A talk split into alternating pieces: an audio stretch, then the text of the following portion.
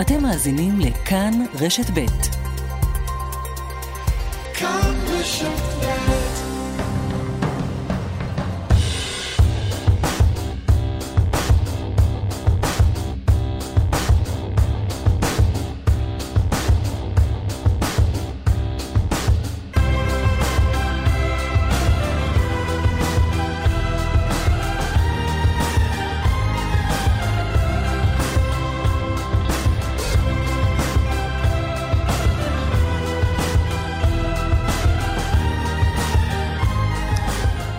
עקיבא נוביק, בוקר טוב. בוקר טוב. מה מביא אותך לפה? אה, התגעגעתי, אז באתי. יפה, ברוך הבא. מה העניינים? יופי, מתכוננים לפורים. אפרופו מתכוננים לפורים, ראית את המודעה, בטח זורקים לך יתד נאמן ליד הדלת כל בוקר, נכון? איך ששמעתי, התעוררתי בבעתה וחשתי אל העיתון הקרוב אה, למקום מגוריי. אה, מודעה מעניינת. ביתד נאמן הבוקר, חתומים עליה 1, 2, 3, 4 רבנים. שאתה אולי מכיר. ודאי. אה, צריך לזהות את החתימות פה. תחת הכותרת השתייה לשוחרר בעת מגפת הקורונה. מצב השכרות הינו מסוכן מאוד ומגונה. ובעת מגפת הקורונה הקשה שהאלכוהול כידוע ממסך את מוח השוטה לשוחרר ומאבד את צלילות דעתו, עלול להיגרם אה, שלא יתנהג בזהירות הנדרשת ולא ישמור הן על בריאותו ושלומו והן על הכללים הרפואיים. בקיצור, השנה לא שותים. השנה אה, בוטל... אה, אם קורנים לא נוהגים, לא שותים. אז אתה לא מתכוון לשתות הפעם? אני גם השנה לא, לא אשתה. במקרה מחר זה יהיה היום שקלמן לא שותה נכון, לשוחרר. אבל עד עכשיו לא היה לי היתר לא לשתות, עכשיו יש לי פה את הרבנים שאישרו לי את זה לראשונה. אתה מהשותים כן. בפורים? בפורים, גם בפורים. בכלל? גם, כן. אני חושב שבקורונה זה, זה, ההרגלים האלה עלו אה, בשיעורים גבוהים, ועכשיו... מה, הרגלי השתייה שלך? כן. באמת? למה? שלי, של בני דורים, זה, זה לא משהו שאומרים ברדיו? אמרת כבר. מה, כי הקורונה גורמת לך לצמאון או מה? כן, כי, כי לא יוצאים, כי נמצאים בבית, כי יש דיכאון, אבל אני צריך באמת אה, לעדכן את אה, כל מי שאני מכיר ואת הציבור. טוב, בכל מקרה אין מסיבות אבל. אז בכל מקרה אין אירועים. אה, שותים רק במסיבה, אתה אומר. אתה לא כן. שותה לבד. לבד לא. אה, אם אתה אומר לא יהיו מסיבות, אה, אתה לא סגור על העניין הזה. זאת המטרה, לפחות. במדינת חלם יש uh, תקנות שאושרו שאומרות שאסור לקיים מסיבות, אבל שכחו רק לעדכן את התקנות שאומרות שבפורים אסור לשוטרים להיכנס לבתים, כי חוק הרעש לא חל בפורים, וזה הנימוק לכניסה לבתים כל משבר הקורונה. לו רק הייתה להם דרך לדעת מתי חל חג הפורים, אולי אה, המצב היה טוב יותר. יכולים לצעוק מבחוץ בלי להיכנס אליך הביתה. כן. אה, אנחנו נדבר גם על הסיפור הזה של המודעה ושל השתייה בחג, עם אה, יאיר רטינגר, הוא יסביר לנו... למה אסור לשתות השנה? למה שותים בשנים רגילות ולמה לא שותים השנה. עוד רגע יהיה איתנו פרופסור רן בליצר. נשאל אותו בין השאר למה אנחנו ממשיכים ללכת עם מסכות, גם באוויר הפתוח, גם כשאנחנו אנשים שמחוסנים, לא הגיע הזמן להתחדש? למה אין הבדל בין מחוסנים ללא מחוסנים? כלומר, הבטיחו לנו, קיבלנו כל כך הרבה מתנות כדי להתחסן, ואז אין הבדל בין המתחסנים לסרבנים. תת-אלוף המילואים יעקב נגל מצטרף לצוות uh, של נתניהו, צוות החשיבה החדש, מה עושים עם הגרעין ועם ביידן. Uh, נדבר גם איתו. חבר הכנסת uh, יועז הנדל יהיה פה, איש תקווה חדשה. ו... אפרופו מה שנפתלי בנט אמר כאן בשעה הקודמת, שגדעון סער לא ראוי להיות ראש ממשלה.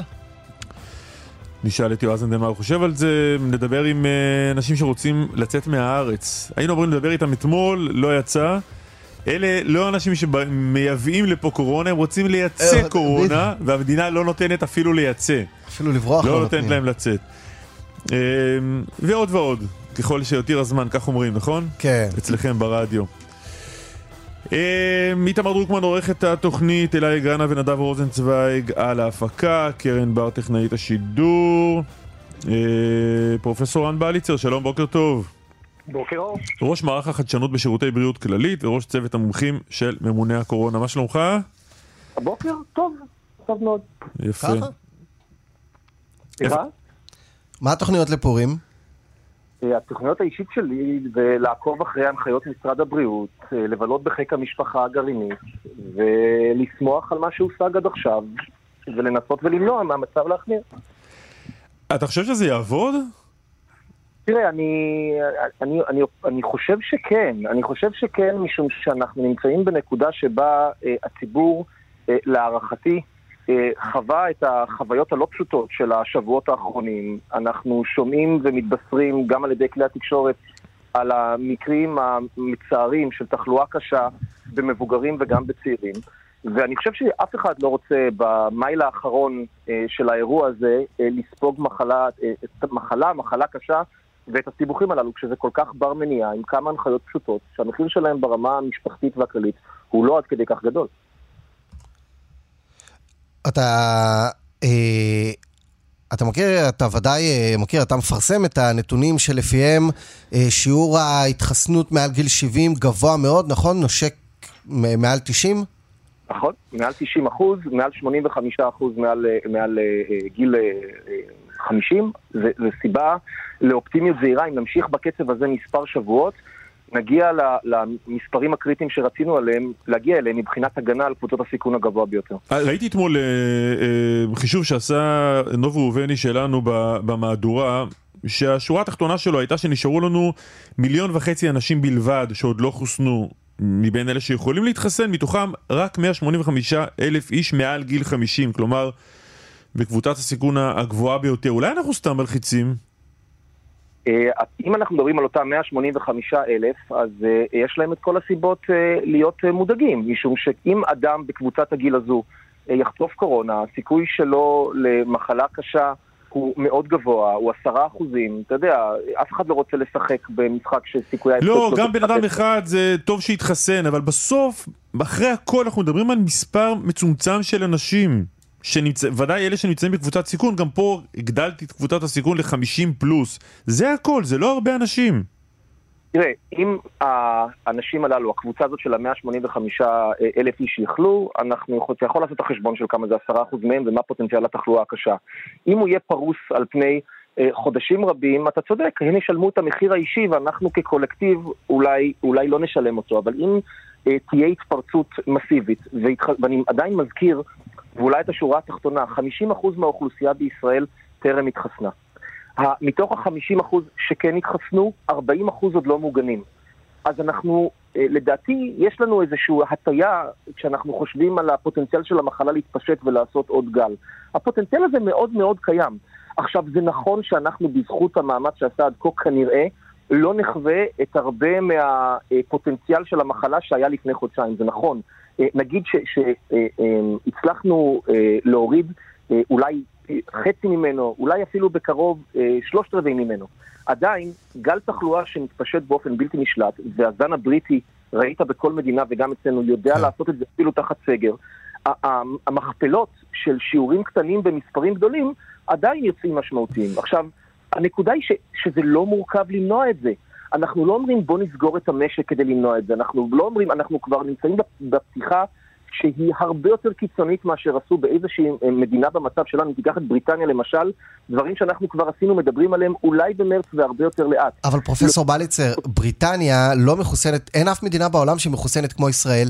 במה מתבטא שיעור החיסון הכל כך גבוה בישראל, אם עדיין חלק גדול מהמשק אה, סגור, בשביל קבוצה קטנה?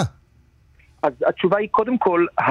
בעוד שבוע, אם אנחנו נצליח לשמור על הכללים הבסיסיים הללו, עוד שבוע תהיה פעימה שלישית ונרחבת עוד יותר, ו... ואני חייב להגיד שבהרבה בחינות, הרבה מהנורמליות של החיים תחזור, תחזור, במידה ואנחנו נצליח לגרום לדבר הזה לקרות, זה, זה רק בידינו בסופו של יום.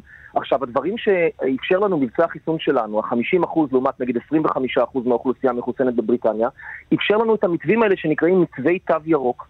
שהם מתווים שפותחים מחדש את התרבות, את המסחר, את הרבה מאוד היבטים שאי אפשר היה קודם, באופן בטוח. כשאתה מספק סביבה בטוחה. עכשיו, אתה שאלת קודם, ועוד לא שאלת אותי על מסכות ולמה צריך להמשיך במסכות. אז יש נקודה אחת ש, שצריך לחזור עליה, והיא החיסון מגן על מי שנדבק אה, מפני מחלה אה, קשה ומפני מחלה בכלל, אבל עדיין לא ידוע פי כמה או בכמה מגן החיסון הזה על האדם מפני הדבקה ומדבקות של אחרים. זאת אומרת, בהחלט יכול להיות שגם המחוסנים יודעים להידבק ולהדביק אחרים ולהמשיך בהפצת המחלה, גם אם לא לשלם את המחיר האישי של תחלואה קשה באותה מידה. נקודה ראשונה, ולכן צריך מסכות, לפחות עד ששיעורי התחלואה באוכלוסייה ירדו למספרים הרבה יותר נמוכים מהאלפים שהם היום. אז זו נקודה ראשונה. אתה יכול אבל לסמן איזושהי נקודה ש, שממנה והלאה גם אתה תגיד אוקיי בואו בוא נחשוב, אה, נחשוב הלאה על עניין המסכות? בטח. ברגע שמספר המקרים אה, היומי שלנו ירד באופן דרמטי וצריך לקבוע מספר, אני, אני, אה, בוא נקבע.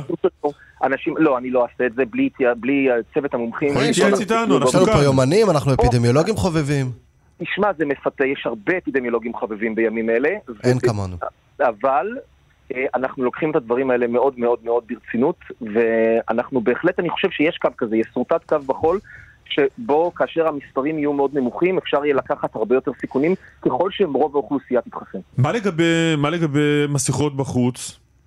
שם אנחנו יודעים מראש אה, שסכנת ההדבקה יותר נמוכה, אנחנו גם יודעים שיש מדינות שבהן אין חובת עטיית מסכה בחוץ, ונוסיף לזה את זה שכבר אחוז די גבוה מאיתנו כבר חוסן בפעם השנייה. אולי שם אפשר להקל?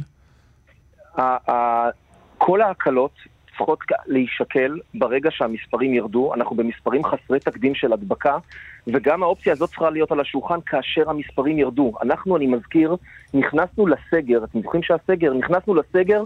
ב- אה, במחלה שהיא הזן, נקרא לו לצורך העניין הזן הסיני, ויצאנו ממנה כש-90% מההדבקות זה בזן הבריטי. הזן הבריטי הוא במידה מסוימת מחלה חדשה שאנחנו לומדים להכיר אותה ללא סגר. אנחנו עוד לא יודעים איך היא מתנהגת, אנחנו נלמד בשבוע, שבועיים, שלושה הקרובים, ככל שנפתח את המשק. מה אנחנו יודעים ממדינות אחרות? אנחנו יודעים שהזן הזה מאוד מדבק. הוא משמעותית יותר מדבק מאשר הזן שהיה פה קודם. כלומר, אנחנו עוד לא יודעים, למען האמת, איך מתנהגת המחלה החדשה הזו, הזן הבריטי, כשהוא מסתובב באוכלוסייה שלא שומרת על, ש- שנמצאת מחוץ לסגר. ובדיוק, והאוכלוסייה, בואו נדבר על אוכלוסייה ספציפית.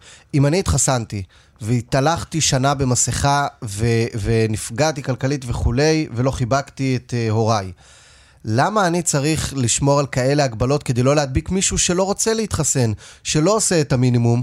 ש... למה לא להטיל עליהם את עלות הטיפול הרפואי בהם אם חלילה יכלו, ולשחרר את מי שעשה את הכל כמו שצריך?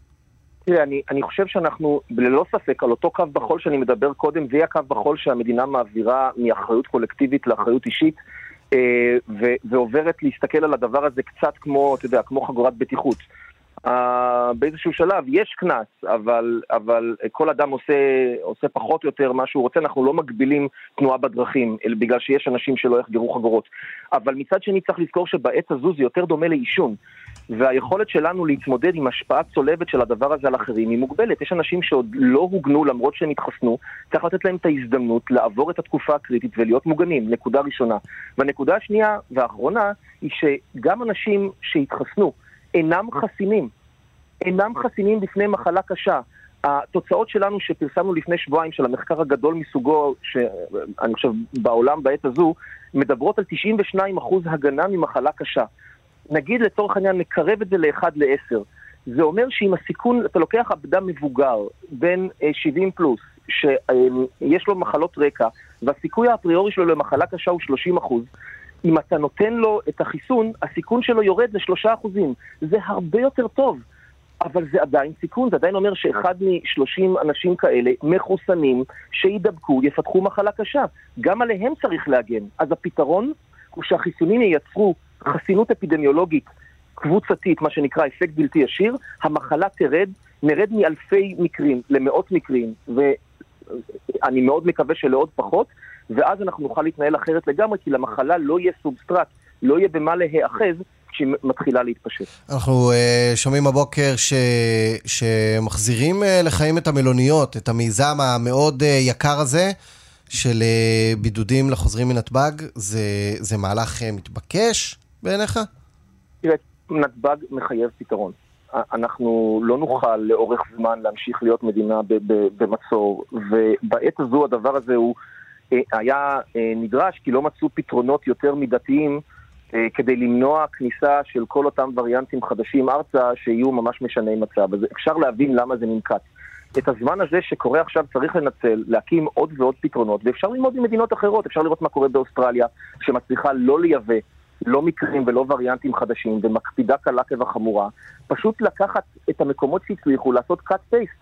לא צריך להמציא שיטה חדשה. אז להם יש מרכזי בידוד ויש להם פתרונות ו- ואין להם, אה, תיירים נכנסים ויוצאים, אבל אין להם הכנסה של המחלה. כשמופיע מקרה בודד הם סוגרים את העיר לשבועיים, את כל האזור. הרי הם נכנסים לסגר בכל פעם, זה המשמעות של אפס הדבקות. אז אפשר, אז צריך למצוא את הפתרונות, לראות מה עושים במקומות שזה הצליח, להעתיק אותם, אה, אבל לא לעשות את זה לחצאים ולשיעורים. כלומר, אם עושים פתרון, הוא צריך להיות הרמטי כמו במדינות שמצליחות, לא באיזה וריאציה מקומית מקלה. פרופסור רן בליצר, תודה רבה לך. תודה ובוקר טוב. להתראות.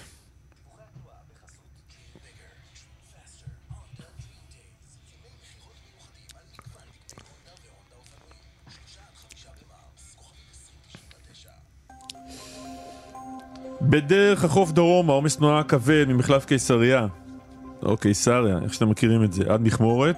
בדרך 6 דרום עומס- תנועה ממחלף יוקנעם עילית עד, או עילית. עד אה, אליקים. דיווחים נוספים בכאן מוקד התנועה כוכבי 9550 ובאתר שלנו, פרסומות ונמשיך. זה לא תשדירים, ג'ינגלים, זמרירים? אתה- ולא פרסומות אתה אומר? כן, כתוב פרסומות, אנחנו קוראים מה שכתוב.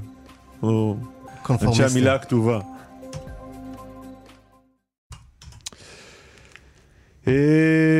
תת-אלוף המילואים יעקב נגל, שלום. שלום ובוקר טוב. בוקר טוב, לשעבר ראש המל"ל בפועל, נכון? זו ההגדרה? ראש המלון לשעבר בפועל, לא, לא, הגדרה טובה, כן. יפה. אה, גויסת מחדש? אני לא גויסתי מחדש, אשתי טוענת שאף פעם לא השתחררתי, אבל אני גם לא כולנו גויסנו אני- לכל החיים. בדיוק, אני... אתה אפילו מוציא אותי עכשיו מתוך אה, שירות מילואים שאני עושה ביחידתי הקודמת, אז זה, אני עדיין עושה הרבה מילואים, אבל לא גויסתי ולא יודע, אני... אה, כששואלים את אה, דעתי אני אומר אותה. אה, כמו שאתה יודע, אני גם מדי פעם כותב אותה, ואת מה שאני חושב על הדרך שמתנהלת כיום לגבי הרצון לחזור או לא לחזור להסכם הגרעין ואיך צריך לעשות את זה ולמה אי אפשר, את כל זה כתבתי בסדרת מאמרים שאני מפרסם בארצות הברית, לפעמים גם בישראל, לפני הדיונים. וכשקוראים אה, לשאול את עמדתי, לא, אבל רק אה, לעשות אומר סדר. לפי הפרסום אתה ויעקב עמידרור נקראתם אה, כדי לסייע לראש הממשלה לגבש את המדיניות העדכנית בעניין האיראני. זה... אה, עוד פעם, אני כמובן לא מדבר מתוך דיונים, את עמדתי אתה מכיר ואני יכול לחזור אליה. וכשראש הממשלה אה, קורא למי שהוא חושב שהוא רוצה להתייעץ איתו, אז אני מניח שכל מי שהוא יקרא לו אה, מגיע. כן. ועמידרור ואני הם שני אנשים שאני, כמו שאני אה, כתוב, ראיתי שלשכת ראש הממשלה אישרה, שראש הממשלה מתייעץ בהם. אבל לא רק. אבל לא רק הוא. כן. אני גם מדבר הרבה עם ידידי הטוב אה, שעושה עבודת קודש, אה, מאיר בן שבת, שהחליף הרבה אותי כראש המל"ל. כן. אנשים לא אוהבים לפרגן. אני אומר לכם, אני מפרגן לו מאוד. מה בעצם, בשבתך, אם הבנתי נכון את התשובה האחרונה, אתה בצוות המאבק או הגיבוש המדיניות הישראלית נוכח הגרעין האיראני, מה כיום קלף המיקוח שלנו כישראל? נניח שמשהו קורה בניגוד ל- לעמדתכם.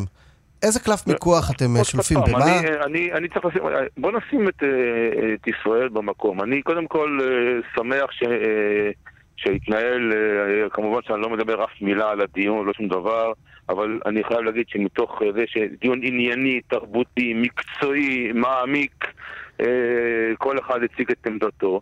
בסיכומו של דבר ישראל אה, מודאגת, כמו ידידותיה החדשות במפרץ, ממה שקורה. והדבר העיקרי, מה, זה קלף מיקוח? זה לא איזושהי אה, התגוששות, או, אה, צריך לבוא ולהציג את המצב לאשורו, להציג את הסכנות, כמו שכשהייתי בזמנו ב-2013-2015 ראש צוות המומחים הישראלי, שאמר לכולם, עוד פעם, ישראל עמדה, אמרה, אל תעשו את הסכם ה-JCPO, את הסכם הגרעין, אבל אם אתם עושים אותו, אז תבינו אה, מה התרבות שלכם, מה אתם עושים, ופה ושם אה, השפענו, חלק מההסכם הוא, הוא, עדיין, הפך, הוא עדיין הסכם רע מאוד, הוא היה פחות רע. האתגר אה, הגדול שלנו לא, עכשיו כשאתה אומר קלף מיקוח, המשפט אחד אני אומר, כן. וזה צריך לבוא ולהסביר לכולם למה בלי בליים גיים, בלי אם זה קרה מ-18 או ב-15, למה אי אפשר לחזור להסכם הגרעין הישן כמו שהוא? פשוט אי אפשר, זה בלתי אפשרי פיזית, בגלל שני דברים שקרו, ואני ממליץ גם לכולם לראות רגע, רגע, מה לפני שני הדברים. האלה, מכיוון שגם אה, יש כאן עוד איזה משתנה חדש במרחב, קוראים לו ג'ו ביידן, האתגר הגדול שלנו כרגע זה האיראנים או ביידן? האתגר הגדול שלנו הוא לוודא שאיראן לא תהיה גרעינית ולהסביר לידידתנו הגדולה ביותר ארה"ב, וביידן הוא ידיד גדול של מדינת ישראל, להסביר מדוע, ואני אומר לך עוד פעם, הברית קשובים להסברים, מדוע אי אפשר לחזור להסכם הגרעין. ואתם שכולם- יעקב נגל? להגיד לך שכולם מסכימים לדבר הזה? לא. אה, מדינת ישראל צריכה לבוא ולהציג את העובדות אה, כהווייתם, גם בהיבט המודיעיני, המקצועי, הטכנולוגי. שני דברים עיקריים קרו. א', יש דברים שיודעים היום. שלא ידענו ב-2015, חלקם נובעים כתוצאה מדברים שאתמול ממש קרו. אה, הסוכנות הבינלאומית לאנרגיה אטומית פרסמה- אתמול דוח מזעזע, לא מזעזע, מה שנקרא אה, שובר מוסכמות. ארבעה אתרים שבהם התגלו אה, חריגות, עכשיו לא מדובר על חריגות איראניות מהסכם הגרעין. מדובר על חריגות איראניות מהסכם שהם חתומים עליו על ה-NPT, האמנה למניעת הפצה. יעקב נגל, אז אתה וטכנולוגית בעצם, קרו הרבה דברים. אתה בעצם מסבירן פה? אתה מציג לא מידע לאמריקאים בתקווה שהם ישתכנעו? אני, אני, לא, אני לא מדבר עם האמריקאים למעט המאמרים שאני כותב כאדם פרטי, אוקיי? אני אה, עוזר, אה, מביא את, ה, את הידע שלי. שוב, לא, אה, יש הרבה אנשים מומחים בתחום הזה, את כולם חבריי הטובים. ראש הממשלה מתייעץ, מביא את מי שצריך אה, כדי לבוא. ולשים את הנקודות על השולחן, להביא את טוב, בסוף יש אה, גוף מקצועי, יש אה, ראש ממשלה, יש קבינט, יש שר ביטחון, יש אה, שר חוץ, יש ראש מוסד, יש ראש ועדה לאנרגיה אטומית, הרבה אנשים. יש ראש אמ"ן, הרבה אנשים, כל כן. אחד מציג את עמדתו, בסוף יושבים, והם מקבלים החלטה מה מדינת ישראל צריכה לעשות. זה ברור. הדבר המרכזי רגע, רגע, זה- זה ברור. פרופסור נגל, להסביר לכולם למה אי אפשר לחזור להסכם הגרעין. תגיד, ברור לך שמדיניות טראמפ סייעה להרחיק את האיראנים מהגרעין? אין לי ספק שמדיניות טראמפ בנושא יציאה מהסכם הגרעין הייתה נכונה, כי הסכם הגרעין היה גרוע. לא, אבל לא זו השאלה או שלי, זו שאלה אחרת, אני שואל משהו אוקיי. אחר. בהינתן המקום שאנחנו נמצאים בו עכשיו, שהוא מקום לא טוב של האיראנים, אתה אה, קובע את זה, ואני יכול, אה, אני מקווה שיש לך שעה לדבר, אני יכול להסביר לך. בוא תנסה למה- בחצי דקה להסביר למה המקום שהאיראנים נמצאים בו מבחינתנו מקום טוב עכשיו? אה, לא טוב, לא, לא אמרתי זה, אני אומר שהסכם הגרעין שאיראן נמצאת בו הוא רע מאוד ואני לא מסתכל על קצה הרגל שלי, אני מסתכל על מה יקרה גם בעוד 6 ו-7 שנים. אלה שחושבים בוא נעשה משהו עכשיו ונרחיק אולי מישהו לשנה אבל נקרב אותו מאוד, כספתו של אובמה, 13 שנה מחתימת ההסכם, האיראנים יהיו אפס דקות מפצצה גרעינית ואני מקווה שעד אז יקרה א', ב', ג'. אה, אי אפשר אה, אה, לתלות ולבנות את עתידה של מדינת ישראל על תקוות. אז אני חוזר על מה ששאלתי קודם, פרופסור נגל. אני שואל אם מדיניות טראמפ הרחיקה את איראן מהגרעין. מדיניות טראמפ הלכה לכיוון שבו הלחץ על איראן התחיל לצאת, מצבם הכלכלי מידרדר, ויש סיכוי שאולי בסיכומו של דבר הם יבואו ויעשו משהו אחר. אין ספק שבלי יציאה מהסכם הגרעין, או עם חזרה להסכם הגרעין, זה לוקח אותם בדרך הבטוחה לכך שהם יהיו ב- בסיכומו של דבר עם ארסנל גרעיני. על זה לי אין ספק. כמה האם- פעמים... האם כ- מחר מצבנו יותר טוב זה לא רלוונטי. מדינה לא מסתכלת על מחר, היא צריכה להסתכל על מה יקרה בסוף התהליך. כמה פעמים שוחחת עם נתניהו בנושא, נניח בחודש האחרון? מספיק פעמים, אבל אה, אלה דברים שמה שאני עושה עם נתניהו או אחרים, אלה דברים שאני עדיף לשמור לעצמי. ראש הממשלה אה, מתייעץ אם מישהו אה, מוצא לנכון להתייעץ, ובסיכומו של דבר, אה, הנושא הזה מגיע לדיון בפורום רחב מאוד מקצועי, מוביל אותו אה, ראש המל"ל עם כל האנשים בשיתוף פעולה. אני אומר לך עוד פעם, אותי אה, אפילו אה, מפתיע לטובה, כולם מדברים עניינית, כולם מציגים, לא כולם מסכימים, ובסיכומו של דבר מתקבלת החלטה איך מדינת ישראל צריכה להתנהל ולהיות בתקופה הקרובה, ומי מוביל כל אחד ואחד מהתהליכים, ואני מקווה שכולם אה, יעשו אה, בדיוק מה שמתקבל, אה, החלטות שמתקבלות במקומות הנכונים. אבל הגישה שלנו מול ביידן צריכה להיות אחרת מהגישה שהייתה לנו מול אובמה? מה זאת אומרת? זאת אה, אומרת שבפעם. הקודמת ני- ניהלנו מלחמה קשה מאוד, ניהלנו זה בעיקר ראש הממשלה נגד, נגד ההסכם, אני שואל אם נכון יותר אולי אה, היום לנסות להיות עם האמריקאים כדי לשפר את ההסכם אם יהיה כזה אה, ולהשפיע עליו. קלמן, אני יודע הרי שאתה קורא את כל המאמרים שלי, ואם אתה רואה את ארבע, אם אתה זוכר את ארבעת הרגליים שכתבתי שם, אחת מהם אומרת. שמדינת ישראל, זה לא איזה מאבק של מדינת ישראל נגד הדמוקרטים או בעד הרפובליקנים. אנחנו צריכים להסביר לאמריקאים, הסברה, דיבור, שיחות, שזה אה, מצב שבו הביטחון של מדינת ישראל, המחויבות של ארה"ב לישראל היא bipartisan, היא לא דמוקרטים או רפובליקנים, כמו שבקיומי, כמו שבשמירה על היתרון האיכותי שלנו.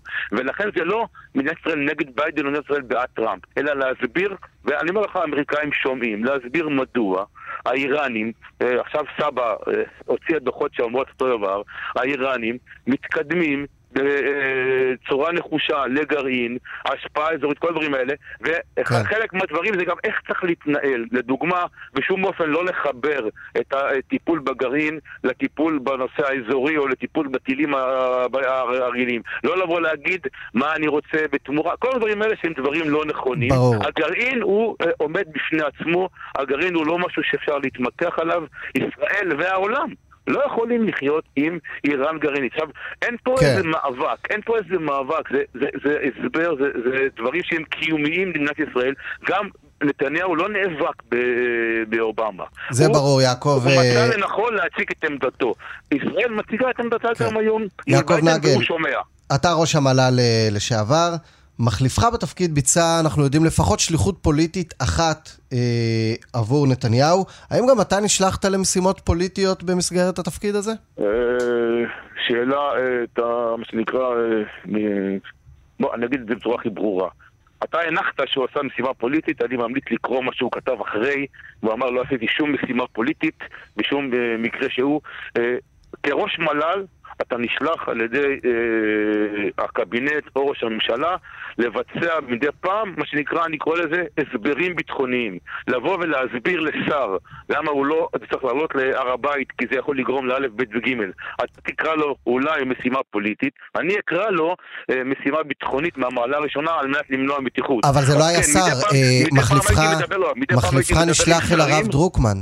מדי פעם הייתי מדבר עם שרים כדי להסביר להם למה לא לעלות להר הבית. מאיר בן שבת אה, נשלח אל הרב דרוקמן לשכנע, כדי ללחוץ. בעקיפין על בנט, לא לדרוש את. תיק הביטחון. זה אתה אומר, אני לא הייתי שם, זה אתה אומר. אני לא יודע אם אתה יודע, אבל אה, אה, אני מציע שתקרא את ההודעה לעיתונות שהוציא אז ידידי מאיר בן שבת קראתי, אחרי קראתי. הדבר הזה. מאיר בן שבת הוא קרוב משפחתו של דרוקמן, לדעתי הוא מחותן שלו או משהו כזה, והם נפגשים אז הוא הגיע לדעתי... בשליחות משפחתית? לדעת, לדעתי הם נפגשים בטח פעם בשבוע, אבל אני בטח לא צריך לדבר עבור מאיר בן שבת.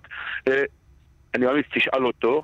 אני לא מכיר מצב שבו ראש מל"ל יוצא לשליחות פוליטית. לא רק זה, מכיוון שראש המל"ל יושב על כל שיחותיו של ראש הממשלה, אז אני יכול במרכאות לספר לך מהחדר, אה, דיברתי על זה איתכם בעבר, אה, כאשר הייתי יושב על שיחות של ראש הממשלה, ואני בטוח שזה קורה בהמשך, והשיחה מתקרבת לאזור שהוא פוליטי, אה, או אני, ראש הממשלה, ראש המל"ל, נא לרדת מהקו, אנחנו נכנסים לאזורים. אני, כשהייתי יושב בחדר, והיו אנשים שמדברים נושאים ביטחוניים או דברים מהסוג הזה, והיו, אה, אה, השיחה הייתה מתקרבת לאזורים העדינים של פוליטיקה, ראש המל"ל, כמו שכל איש צבא, אומר תודה רבה כן. ויוצא מהחדר. נפגשת עם רבנים? ראש מל"ל, יצא לא, לך? ראש, ראש מל"ל לא אה, מתעסק בנושאים שהם אה, פוליטיים.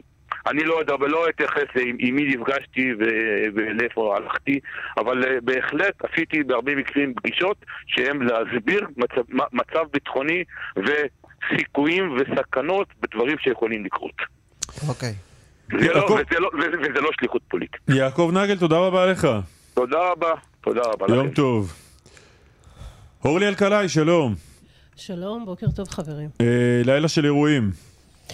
לילה של אירועים אירועים אלימים. שאנחנו, שאנחנו יודעים עליהם בחברה הערבית. אני מעריכה שהיו הרבה יותר ירי או אה, אה, זיק, נפצים, זיקוקים, שאנחנו לא יודעים כי איש לא נפגע והם לא היו כאלו אה, חמורים. אז נתחיל עם מה שקרה בדרום. אה, לפנות בוקר מבצעים ירי סמוך לכניסת תחנת המשטרה בערעור. ירי שמכוון לניידת המשטרה שחונה במקום ונגרם לה נזק. אה, החוצפה, התעוזה של העבריינים אינה בוחלת בשום דבר. מפקד מרחב נגב, תת-ניצב יאיר חצרוני, מקיים הערכת מצב מיוחדת ומחליט להקים צוות חקירה בימ"ר אה, הדרומי, בימ"ר נגב, בכדי להגיע אל החשוד ולעוצרו.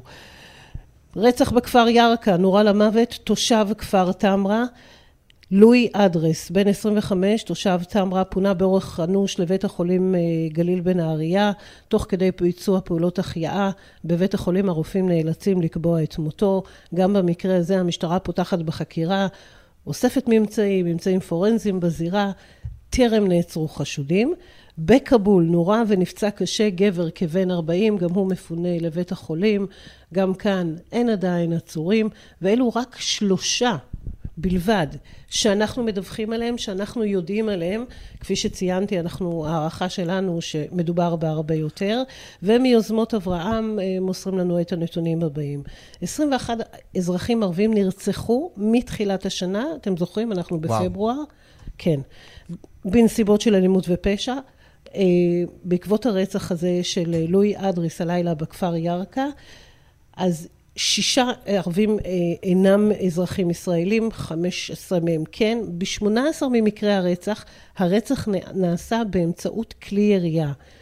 כך אה, כן. 12 ממקרי הרצח לא פוענחו. אלה הנתונים אוקיי. של יוזמות אברהם, וזה לילה אחד בלבד במהלך השבוע. אורלי, תודה רבה לך. תודה.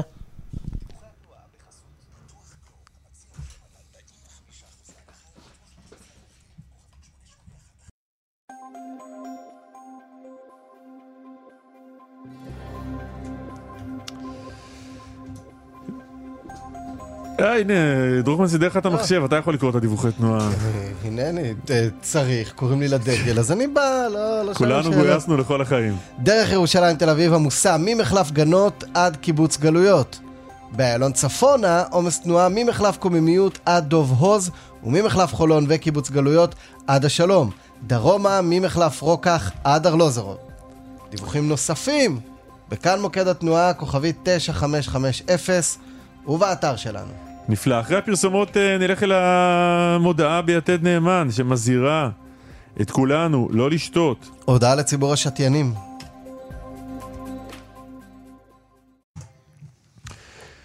פרשננו לענייני דת ומדינה, יאיר אטינגר, שלום, בוקר טוב. בוקר טוב חברים. מה העניינים? בסדר. מה, מה עושה לך המודעה הזו? לאן היא לוקחת אותך בפורים? ישר לגמילה מאלכוהול. אנחנו הזקנו אותך ממשתה היין, אה, למי שלא היה פה בפתיחת השעה, בגלל אה, כותרת ראשית מרעישה ביתד נאמן, ידיעה בשער, שקובעת גלריה של רבנים אה, מודיעים שאסור לשתות השנה בפורים.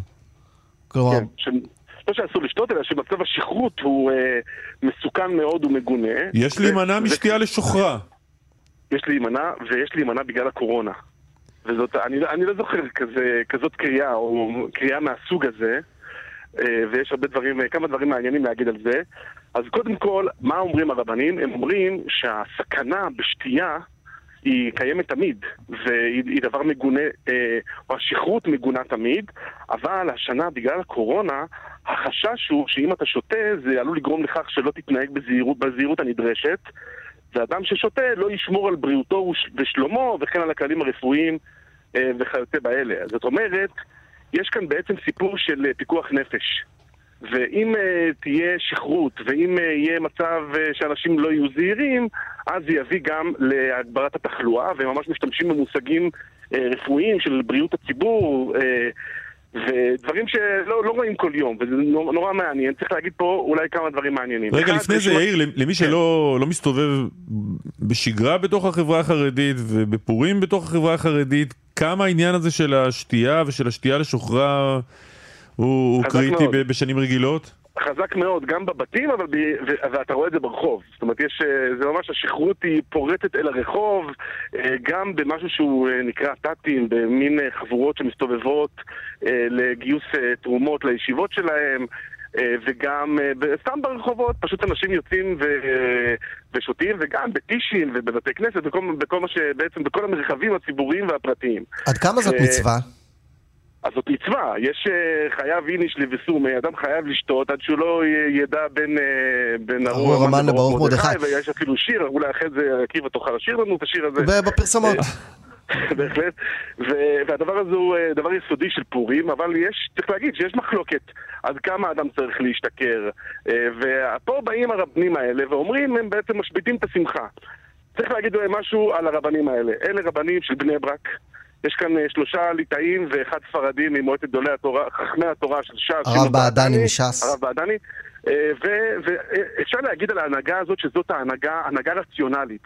אה, בשנה האחרונה התרגלנו לשמוע מאוד את ההנהגה הפחות רציונלית של הציבור החרדי, ויש כאן אמירה של הנהגה רציונלית.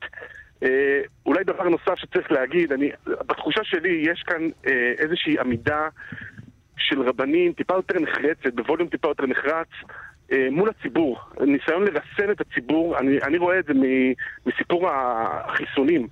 בעצם אין, אין מחלוקת בשאלת החיסונים בציבור החרדי. הרבנים בעצם כולם בעד החיסונים, אבל הרחוב, מסתבר שלרחוב יש כוחות משלו. להכחשה, לכל הקונספירציות, כל הדברים האלה פורחים מלמטה, הם לא מגיעים מלמעלה. וכאן יש איזושהי אמירה מלמעלה שאומרת, תשמעו, אה, אה, אה, צריך לרסן את הציבור. המראות האלה לא יכולים לחזור על עצמם. למה בעצם, יאיר רטינגר, על הקריאה הזאת לא להשתכר בפורים, לא חתומים הרב קנייבסקי והרב שלום כהן מש"ס? למה לא ה-A-ליסט של הרבנים? אמ, אני לא יודע, אני לא יודע להגיד את זה, אבל תשאל למה, למה לא, לא רואים פה אדמו"רים. לא יהיו אדמו"רים על דבר כזה, ואני אומר גם יותר מזה, השחרור, יהיו מחזות של שחררות השנה. זה, זה לא מה שימנע את זה. אני חושב שזאת עמדה שהיא מעניינת, כי זאת קבוצה שכל הזמן אה, נלחמה על הקו הרציונלי יותר, ונראה לי שעכשיו היא מעיזה להשמיע את הקול שלה טיפה יותר בקול, בעניין שצריך להגיד, זה, זה אולי הדבר המ- המרכזי כאן. מה אומרים הרבנים האלה? הם אומרים, אנחנו נעשה יותר מכפי שההלכה דורשת, אנחנו נרסן את, ה, את הציבור במשהו שהוא כאילו הלכתי, וגם יותר ממה שהמדינה דורשת. הרי פרופסור בליצר לא, לא עמד כאן ואמר, אה, תקשיבו, אל תשתו בפורים. הם אומרים כאן, הם נוקטים כאן עמדה, תארו לעצמכם מה היה קורה אם היו אומרים את העמדה הזאת בעניין בתי הכנסת או המקוואות. הרבנים לא ראינו אותם שם, כל הזמן היה איזושהי מידה של אה, איזה מין קח ותן, איזשהו מין מתח מול המדינה. וכאן זה משהו וולונטרי לחלוטין, אני חושב שזו החשיבות המרכזית כאן.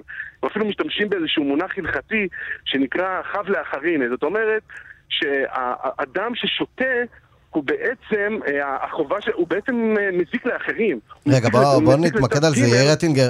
אתה זורק פה את המילים חב לאחריני, כאילו זה דברים שנאמרים ברדיו בכל יום. לא, לא, זה לא, אבל אני, אני רוצה להגיד, אני רוצה להגיד שיש כאן עמדה מוסרית והלכתית, ו- שאומרת, אנחנו צריכים למנוע נזק לאחרים. זה, זה מה שחשוב לקחת מהמילים בארמית האלה. אנחנו צריכים למנוע נזק לאחרים. מי שהוא משתכר, הוא גורם נזק לאדם, לצד ג'. זה החשיבות כאן של ה... זה הדבר המעניין כאן. כמה אנשים ה- בתוך החברה החרדית קראו את המודעה הזו היום בבוקר, כינסו את המשפחה ואמרו, חברים, לא השנה, השנה לא שותים. אה, אני לא יודע אם הרבה, אבל מצד שני, זה יתד נאמן בכל זאת. שהוא אה, איזה מין אה, מגדלור של השקפה. לא, אם זה יתד נאמן אז זה מבטיח את זה שהרבה אנשים קראו את זה. אני שואל אבל כמה אנשים. יקיימו, כי הרב פרסם מודעה. אה, לא יודע, אבל מה שנקרא חשיבות המודעה בעצם פרסומה. אה, זה, זה, זה, קו, אה, זה קו שהרבנים פה מציגים. אני אומר שוב, אין שום ספק שאנחנו נראה מחזות של אה, שכרות, במיוחד באזורים החסידיים, אבל לא רק, בסדר, זה הכוח שזה מוגבל. אבל אני אומר, כדי להזיז ציבור, מ- אה, כל ציבור, מה, מההרגל שלו, מהנורמות שלו, מהדברים שהוא אה, רואה כקדושים, צריך מאמץ אדיר. זה לא, מכתב אחד לא מספיק. ו- וכאן אנחנו רואים את זה על דבר שהוא כאילו, בסדר, יום אחד בשנה. מה קורה עם התפילות, מה קורה עם מנהגים אחרים, אה, או דברים אחרים שבהם אפשר להיזהר, את זה אנחנו פחות שומעים, אבל אה, אני לא הייתי מזלזל בכל זאת במכתב הזה. זה- לא, לא, בכלל, מכתב מעניין לא. מאוד. לא. לזלזל בטח לא. האחרונים שיזלזלו. קלמן פה מזועזע מהמכתב. אה, כן, כן. עקיבא, מילא אני מזועזע, אני כאמור לא שותה לא לפני, לא באמצע ולא אחרי מאז מכתבים כאלה. 1900 אה, זה, הוא לא שותה. כן, עקיבא הוא זה שמתלבט מה לעשות עם המכתב הזה. החב לאחריני שבר אותי. אוקיי, תראה, מה קורה עם הזה, מה קורה עם השירה שהבטחת? על כך בשעה הבאה. רטינגר, תודה רבה לך. תודה, להתראות. להתראות. שרון עידן, כתבנו לענייני תעופה, תחבורה ותיירות. שלום. שלום, שלום. ש- אך שלשום נפרדנו מהמלוניות, ואך אתמול הן חזרו.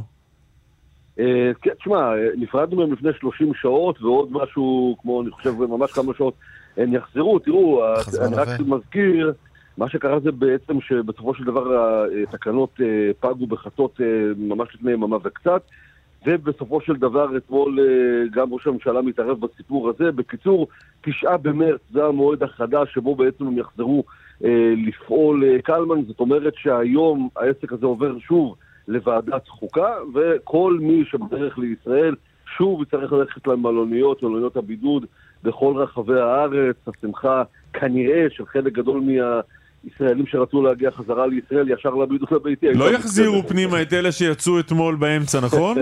לא, לא יחזירו, ולא רק זה, אתה יודע, יש גם כאלה שבאמת, אה, צריך לומר, הגיעו, נחתו באותו יום, נחתו יום לפני, והשתחררו לביתם. כולם בצהלות לא. בחצות יצאו החוצה. אבל אני רק חשוב לי להגיד, בינתיים אותה החלטה שלפיה החל מיום ראשון עד 200 ישראלים ביממה נכנסים לארץ עדיין תקפה, זאת אומרת זה היה בעצם סוג של איזשהו משחק כוחות אם תרצה בין הממשלה לוועדת החוקה, בינתיים את הדבר הזה לא ביטלו, ייתכן שהוא יקרה, אבל אם הוא לא יבוטל, זה אומר שמיום ראשון אנחנו עם טיסה אחת בלבד ביממה, אה, ארבע טיסות כאלה מאירופה, שלוש מניו יורק, וככה זה פחות או יותר יראה 200 בשבוע הבא פקק גדול. 200 אנשים ביום בסך הכל ייכנסו בנתב"ג? ישראלים? כן, 200 אנשים, כן, ו-200 אנשים ביום צריך אה, לומר, אה, עקיבא וקלמן, זה, זה אפילו, זה ממש מספרים תאורטיים, זה אפס תעופה.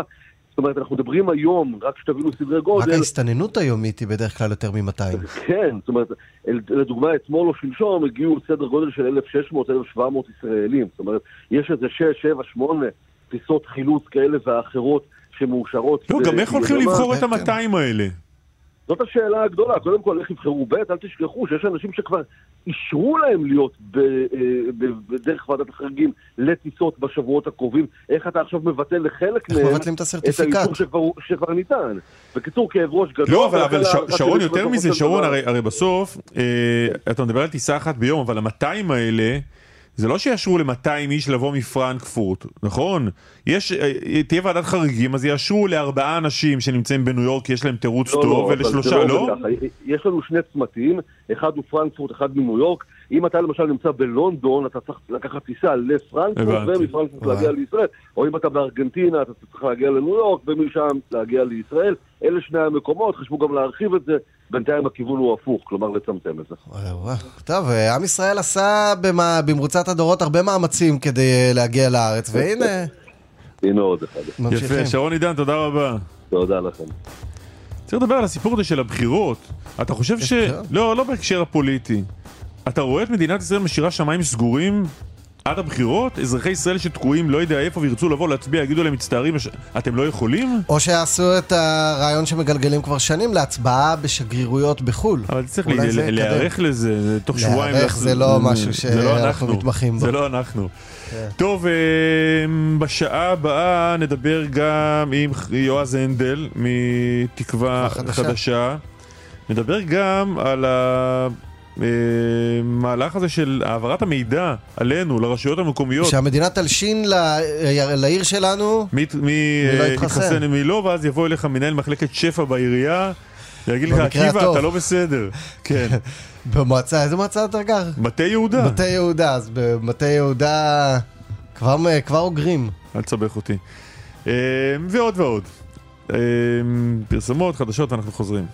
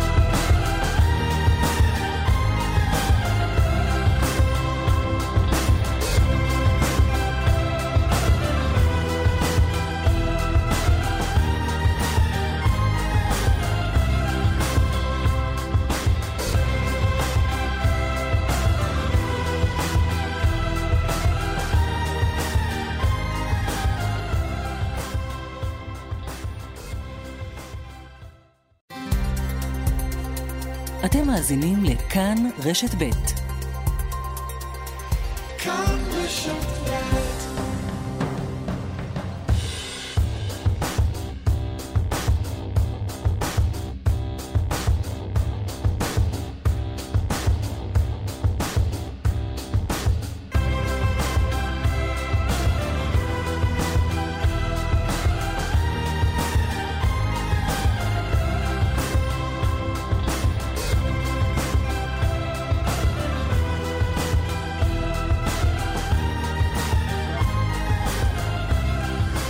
עוד שנייה יהיה כאן אה, יועז הנדל, שאיננו חבר כנסת, נכון? אני אמרתי חבר הכנסת, אבל אני כבר מבולבל מכל אלה שעברו כן. מפלגות והתפטרו, חלקם התפטרו מתפקיד שר, חלקם התפטרו מתפקיד חבר כנסת, חלקם לא התפטרו מזה.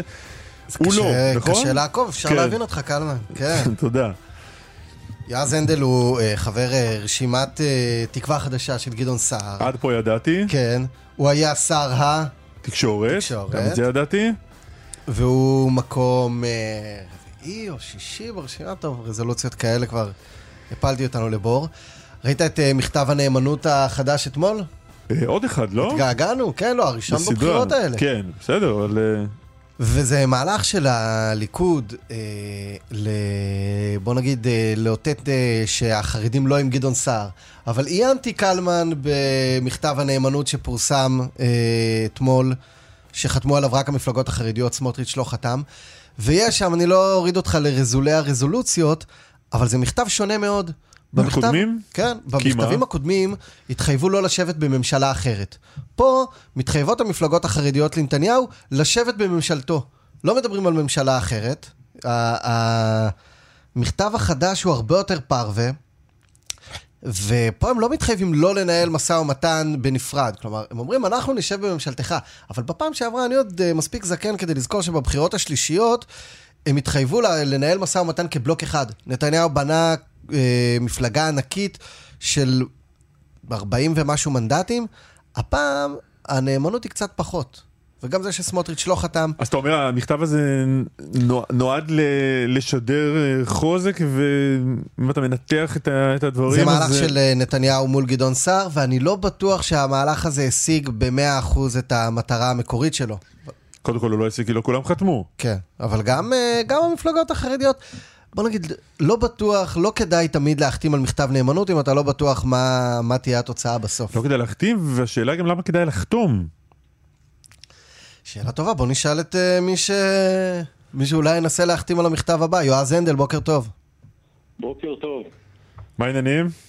בסדר, אני לא חתמתי על אה, אף מכתב נאמנות לאף אדם, ככל שידוע לי. אה, אני מאמין בנאמנות למדינה, לא לבני אדם.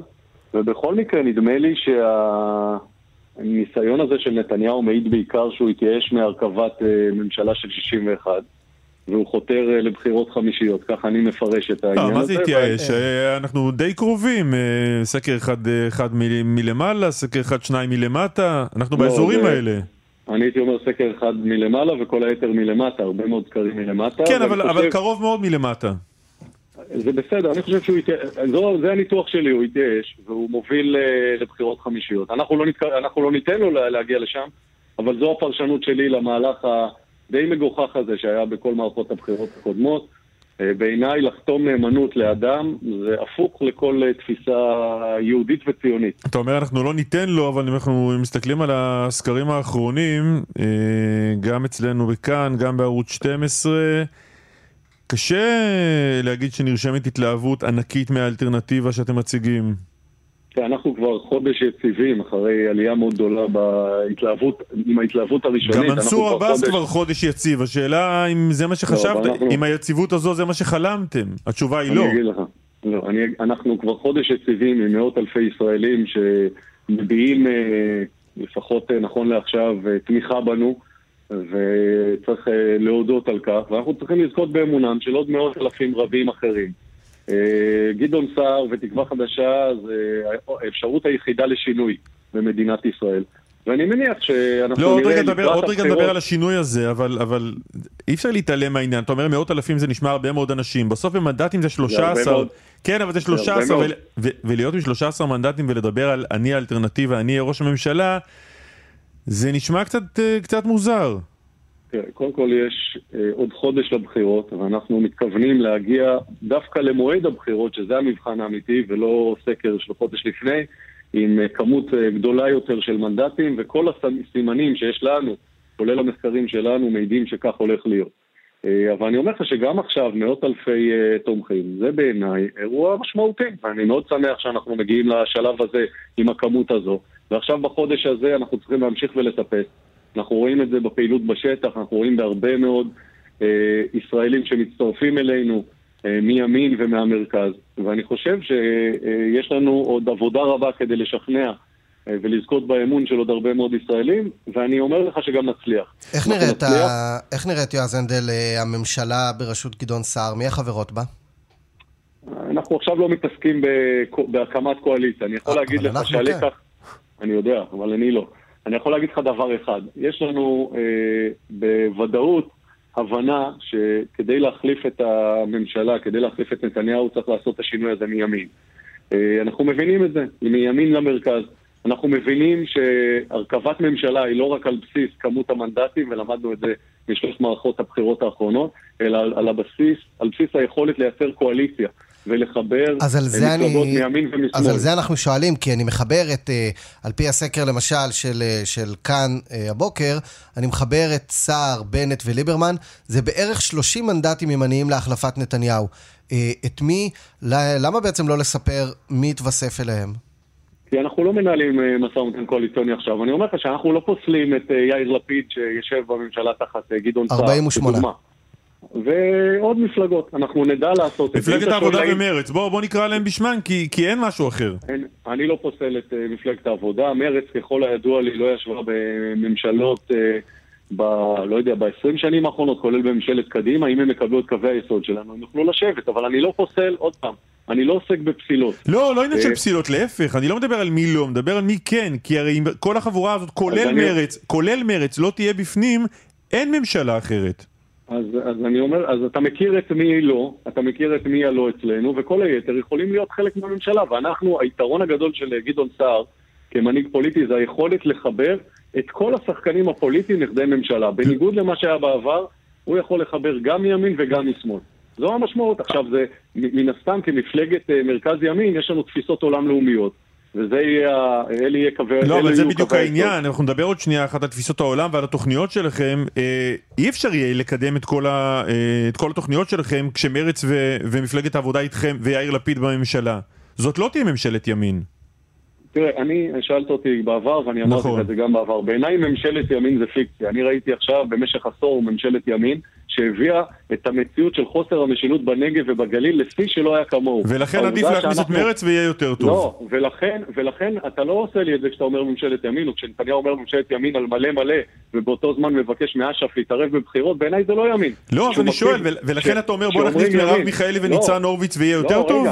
רגע, אני רוצה להגיד, כשאומרים ימין ומקפיאים בנייה, זה לא ימין. כשאומרים ימין ומצביעים בעד התנתקות כמו שנתניהו עושה, זה לא ימין. אני יכול לתת לך עוד רשימה שלמה של מה לא ימין. מה אני כן יכול להגיד לך? שאני, מבחינתי, אחדות זה אידיאל. זה לא איזה כורח האשה. אני רוצה שתהיה ממשלת אחדות, אני מאמין בזה. עכשיו, יהיו קווי יסוד לאומיים לממשלה, ועיקר העיסוק, אני אומר לך כבר עכשיו, זה ריפוי החברה הישראלית, בהתעסקות באחדות, ביציבות שלטונית, וכן, גם אינטרסים לאומיים. אני חושב שאפשר לעשות את זה. והאם מרצ יכולים לשבת עם קווי היסוד שלנו? צריך לשאול אותם. אבל התפיסות שלנו הן די ברורות. אבל אנחנו שואלים אנחנו אותם, אז מגיעים. אה, אם נשאל אותם, הם אולי גם יגידו לנו, אנחנו לא מרכיבים ממשלות עכשיו, אבל אנשים מתלבטים אני אם לא- להצביע לכם. אני לא חושב שמישהו, אני לא ב- חושב שמישהו במרצ יגיד שהוא מרכיב ממשלה. ברור שמפלגת העבודה אה. תדרוש דברים במשא ומתן קואליציוני, ולכן יש אולי אנשים שחוששים להצביע לכם בגלל מה שמפלגת העבודה תדרוש, ורוצים לדעת מה אתם מוכנים לתת להם. אז אה, נדמה לי שמי שהצביע על אה, נתניהו, שהקים ממשלות עם העבודה כבר במשך עשור, אה, כולל הממשלה הנוכחית, שאני הייתי חלק ממנה, והקים ממשלה עם יאיר לפיד אה, לפני כך וכך, כך וכך שנים, ועם ציפי לבני, נדמה לי שזה קצת מגוחך לשאול עם מי אנחנו נשב. אני לא מחרים אותם. אני אומר לך חד וחלק, לא מחרים אותם יותר מזה. אה, מפלגת העבודה היא מפלגה שהקימה את מדינת ישראל. צר לי על התהליך שהיא עוברת עכשיו, אבל עדיין יש לה מורשת אה, מכובדת. ובכלל, אני לא חושב שדה-לגיטימציה ליריבים פוליטיים שנמצאים בתוך המרחב כן, אבל לא הציוני... הבנתי, אתה לא יושב בקואליציה עם המורשת. אני יושב בקואליציה עם חברי כנסת, ואני אומר לך שאני לא מייצר דה-לגיטימציה לחברי כנסת שנמצאים ומקבלים את ההסדר המכונן של מדינת ישראל כמדינה יהודית ודמוקרטית. האם יש לי קווי יסוד? האם יש לי תפיסות עולם? חד וחלק כן. אבל אני ישבתי בממשלה עכשיו, ממשלה שהיו בה אנשים משמאל ואנשים אה, מימין, והנושאים, הוויכוחים, אתה יודע מה, הם לא היו על אה, ימין ושמאל, הם היו על למה נתניהו לא מעביר תקציב בפעם הרביעית, ולמה הולכים לבחירות בפעם הרביעית, ולמה קבלת ההחלטות היא לא עניינית בנוגע לקורונה. שום דבר לא ראיתי מימין, להפך, הנושא הימיני היחידי שהיה בממשלה, אני הייתי אמור להצביע בעדו, זה החלת החוק על בקעת הירדן, וגם על זה נתניהו ויתר בתמורה להסכמי השלום, אפשר להגיד שזה טוב, אפשר להגיד שזה רע, אבל זה הנושא היחיד שהיה בממשלה, והליכוד ויתר עליו, שמע- במודע. שמעת הבוקר את אה, אה, נפתלי בנט אצל ארי גולן? לא שמעתי. אז טרם כשירות... מספיק אותי, הכנתי את הילדים עם תחפושות, היה מסובך, הייתי צריך לקשור אה, אקדחים לקובוי. אז אל תדאג, בשביל זה אנחנו כאן. אה, המיליטריזם בודדנו- אצלכם זה גם בפורים, אה? כן. ב- בודדנו בשבילך את הדבר היחיד שאתה צריך ל- לשמוע מהראיון, הנה. גדעון הוא פוליטיקאי הרבה שנים, אבל אין, אין לו את הניסיון המדיני, הכלכלי, הניהולי שצריך להוביל את מדינת ישראל. אני מעריך אותו. בסופו של דבר כולם מבינים ב- בליבה שזה או ביבי או בנט. תגובתך. כן, תגובתי. אני לא נכנס למלחמות עם אה, נפתלי בנט, החלטנו שאנחנו לא יורדים אה, למקומות כאלה. הדבר האחרון שביקשנו שבוחר- זה מלחמה, רק התייחסות לדברים שלו. חלילה, חלילה, אני יודע שאתם אנשים טובים. אה, אבל אני רוצה להגיד לך שאי אפשר להגיד על אדם שנמצא אה, מעל 20 שנה במערכת הפוליטית ומילא כל תפקיד בכיר במערכת הזאת, הרכיב ממשלות, היה שר הפנים, שר החינוך, מזכיר ממשלה, אדם בלי ניסיון. אני יכול להגיד לך שגם הביקורת הזאת של מה עשינו בשנה האחרונה, אני בשנה האחרונה העברתי מתווה של סיבים אופטיים ומהפכה ב-5G, לא, מהפכת לא, אבל. אה, יועז הנדל, השותף הכי קרוב אליכם, האדם היחיד כמעט שאפשר לומר עליו שהוא ממש בדעותיכם, אומר גם עליך ועל צבי האוזר, שאין לכם את, ה... את הניסיון, שאתם לא בשלים לזה. אני מקבל את זה שהוא אומר, אתה לא מצפה שהוא יגיד בואו תצביעו לגדעון סער כי הוא התקווה היחידה לשינוי, נכון? אתה לא מצפה שהוא יקרא להצביע לנו, אבל אני חושב שגם נפתלי וגם אנשי ימינה יודעים היטב שבתוך אה, תקווה חדשה יש אה, נבחרת של אנשים עם הרבה מאוד ניסיון. שרים שהיו בממשלה, פוליטיקאים שהיו בתוך המערכת וכאלה שהגיעו מבחוץ עם הרבה מאוד ניסיון, גם דיפלומטי וגם אחר. וזו נבחרת הכי טובה שיש ב- למדינת ישראל כדי להוביל שינוי, והשינוי הזה יכול לקרות רק מהמרכז ימין. אז נפתלי צודק בכך שבאמת הבחירות, הנה, אני אומר תפתחו את זה לחדשות. יועז הנדל רגע, נקודתיים, רגע, נפתלי צודק. יועז, תתחיל, תתחיל מחדש מהמילה נפתלי. נפתלי צודק בדבר היחיד שבאמת האלטרנטיבה היא תבוא מימין, ממרכז אה. ימין, אבל היא צריכה להיות אלטרנטיבה. אז בואו, אל, תכניסו לחדשות. היא, היא צריכה להיות כזו שרוצה להוביל לשינוי, ולא כזו שמוכנה עוד פעם את אותו הדבר שנפתלי טוען שהוא לא בסדר. אז בואו נדבר על התוכניות שלכם. נתניהו הוביל אותנו לחוסר יציבות. אה, זו, זו המציאות, צריך להתמודד איתה. פרסמתם אתמול אה, תוכנית תקווה חדשה להזנקת בירת ישראל. נכון? אה, נכון. אתם מבטיחים ל- ל- להוסיף בירושלים אה, כמה מקומות עבודה? עשרות? אה, כן, הרבה מאוד משרות. הרבה מאוד משרות, 70 אלף משרות איכות קראתם לזה, 40 אלף יחידות דיור שאתם מבטיחים לבנות בירושלים, 6 מיליון קילומטרים רבועים של, של תעשייה ותעסוקה, איפה? תראה, קודם כל צריך uh, לתאר את תמונת המצב. אנחנו היום נמצאים עם עיר בירה ששיעור האבטלה בה הוא הגבוה ביותר. Uh, מדברים על uh, העיר מהגדולות שנמצאת במקום התשיעי והאחרון במדרג האיתנות הפיננסית, uh, ולכן צריך קודם כל לעשות משהו. וכדי לעשות משהו צריך לייצר משרות. משרות אפשר לייצר דרך העברת, קח לדוגמה משרדי הממשלה, שנמצאים חלק גדול מהם בכלל באזור המרכז, להעביר אותם לעיר הבירה כמו בכל מדינה מתוקנת, כבר אתה יכול לייצר איזה 7,000 משרות. יש באמת הייטק. הרבה שרים שהעבירו את המשרדים שלהם, אבל אה, הסתכלנו לראות אם שר החינוך הקודם קודם קודם, גדעון סער, העביר את משרד החינוך לירושלים, והוא לא העביר. משרד, משרד החינוך, ככל הידוע לי, נמצא בירושלים הרבה מאוד שנים. יש לו, יש לו עוד אה, משרד, עוד מטה בתל אביב. לא, זה לא מטה, זה ח- נכון. זה- זה חתיכת מטה שישב בו גדעון סער ברחוב השלושה שתיים אבל- בתל אביב. אבל הנה, אתה, אתה עונה, אני, מוכ... אני חושב שצריך להעביר אותו. יותר מזה, כשר תקשורת גיליתי שיש קומה. לא, ב- זה לא. שאתה חושב זה בסדר, אבל למה גדעון סער כשהיה יכול להעביר והיה שר חינוך לא עשה את זה? יש המון דברים שצריך לעשות, ואני חושב שמה שגדעון הציג, גדעון סער הציג אתמול, זו תוכנית שלנו והכוונה שלנו, ואנחנו מתכוונים לא, להעביר מה שאנחנו מנסים לה-. לשאול זה למה בן אדם שהיה יכול לעשות את זה לא עשה את זה, למה- למה להאמין שיעשה את זה מחר, וזה לא סתם לא. תעמולת בחירות חלולה. בוא אני אגיד לך משהו על אה, שרים בממשלה. לא כל דבר אפשר לעשות בבת אחת. קח את נושא המשרות. אנחנו רוצים לייצר 22 אלף משרות בתחום ההייטק. עכשיו, איך עושים את זה? עושים את זה עם אה, אמצעי תקשורת מתקדמים, עם תשתיות תקשורת, מה שאני הייתי אחראי עליו, לכן אני לוקח אחריות. לא הצלחתי אה, לממש את כל תשתיות התקשורת בירושלים, אנחנו בתהליך... לא, אבל ניסית, אני לא זוכר שהוא ניסה להעביר, אבל- אבל אה, זאת נקודה... אני, כן, אני, זאת- זוכר שגדעון, אני זוכר שגדעון סער דיבר על זה הרבה מאוד פעמים וניסה, ואני אומר לך גם שללא עכשיו מדבר. קשר, וללא כן. קשר, אנחנו רוצים לקדם את עיר הבירה, זה, זו המשימה, זה היעד שלנו, ואני חושב שזה חשוב. זה מעולה, זה מעולה וזה נהדר, אבל אני קורא את כל הסעיפים של התוכנית שלכם להזנקת ירושלים, הם פשוט לא ריאליים. כלומר, אתם מבטיחים אה, 40 אלף יחידות דיור, למה לא 400 אלף? אין הרי בירושלים, ואתם יודעים איפה לבנות. גם אם תיכנסו לעימות חזיתי עם ממשל ביידן, אה, אתם, אין, אין איפה לבנות בירושלים. האם אתה רוצה לבנות בשמורות הטבע ש, שסביב ירושלים? לא, אבל אני חושב שהיו שנים שבהן אה, היו לנו חילוקי דעות עם הממשל האמריקאי, ויש אזורים בירושלים שבהם אנחנו צריכים לבנות. אנחנו נדע לעמוד על האינטרסים הישראלים. נכון שלא כל דבר אה, הוא, הוא פשוט, אבל חייבים לבנות בירושלים, וחייבים להביא צעירים מירושלים, וחייבים לייצר משרות בירושלים, אבל אני חייב להגיד לך שדווקא הייתי שמח שתראיינו על ירושלים את עופר ברקוביץ', שעשה שם מהפכה גדולה אותי, אה, וכאחד שעסק בירושלים הרבה מאוד שנים, הרבה יותר מטריד אותי עכשיו מה שקורה בנגב ובגליל. הרבה יותר מטריד אותי שאנחנו מאבדים שליטה. ולא רק משילות בירושלים בעיר הבירה שלנו, מאבדים שליטה לא, באזורים פשוט אתמול שלמים הוצאתם את התוכנית במדינת לירושלים. לכן אנחנו שואלים אותך על זה. לא, לא, אני מנסה, עברנו אני לת- מודע לזה, עברנו אני רק מנסה. לתוכנית הזו. להגיד שיש עוד אזורים לא, בישראל שהם ברור, חשובים ברור, מאוד. כשתציגו את התוכנית על האזורים האחרים נדבר גם עליהם. אה, הצבענו על תחום ביטחון הפנים אגב. הבטחתם. כן. במסגרת התוכנית ל... לפעול כדי לייצר 70 אלף משרות חדשות בירושלים, איכותיות ומגוונות. סתם אני שואל, מה, מה זה המספר הזה 70 אלף? למה לא 75 או 80 אלף, או 100 אלף, או 120 קודם- אלף? מאיפה המספר הזה? כל- קודם כל אני אביא דברים בשם אומרם, זו תוכנית של עופר ברקוביץ', הוא ישב עליה, ואתה יודע, עם כלכלנים ועם אה, מומחי תוכן, אה, ואני יכול לפרט לך, 7,000 משרות במשרדי ממשלה, ויש לנו תוכנית של 22 אלף משרות בתעשיית ההייטק שדיברתי עליה.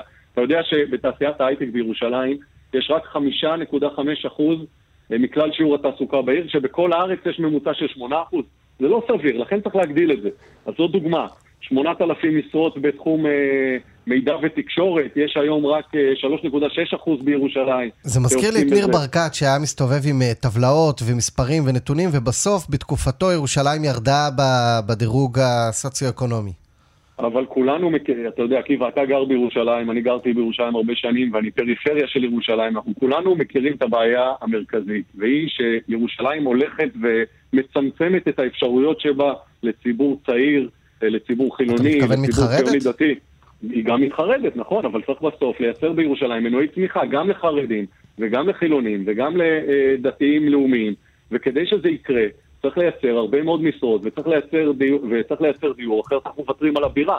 עכשיו, אני אומר לך שבראייה רוחבית, אני לא רק מוטרד מהבירה, אתם אה, לא נותנים לי אה, לומר את זה, אני מוטרד מהנגב לא והגליל לא פחות. נותנים לי לומר, וואו, איזה טענות קשות. אתה צודק, זה היה נשמע קצת אה, אה, מסכנות, אבל אני חושב שהאירוע, האירוע בנגב ובגליל הוא לא פחות דרמטי מה, אה, מה, אני אגיד, מהמחדל שקיים בירושלים. העובדה שאנחנו מאבדים אזורים שלמים לפשע, לפרוטקשן, לחוסר משילות מוחלט, כאוס אה, כללי, ולא רק לחקלאים, כולל המגזר הערבי שסובל מהנשק הבלתי חוקי והרציחות, זה משהו שאמור להטריד כל אזרח ישראלי כשהוא קם בבוקר, ולא רק את תושבי הנגב והגליל. ולכן כשאתה מתייחס לתוכנית, ולא משנה אם היא תוכנית לירושלים, או תוכנית למיגור הפשיעה בנגב ובגליל, או לחיזוק המשטרה, או ליצירת אה, אה, כללים וחקיקה מוגברת עם עונשי מינימום מול פשיעה כזאת, כל תוכנית כזאת היא בסוף הצבת יעד וחזון. ואם לא מציבים את זה, ורק מתעלמים וטומנים את הראש בחול, אז המצב נהיה יותר גרוע, הוא לא נהיה יותר טוב. אוקיי. יועז הנדל, תקווה חדשה, תודה רבה לך. תודה לכם, בוקר טוב. בוקר טוב.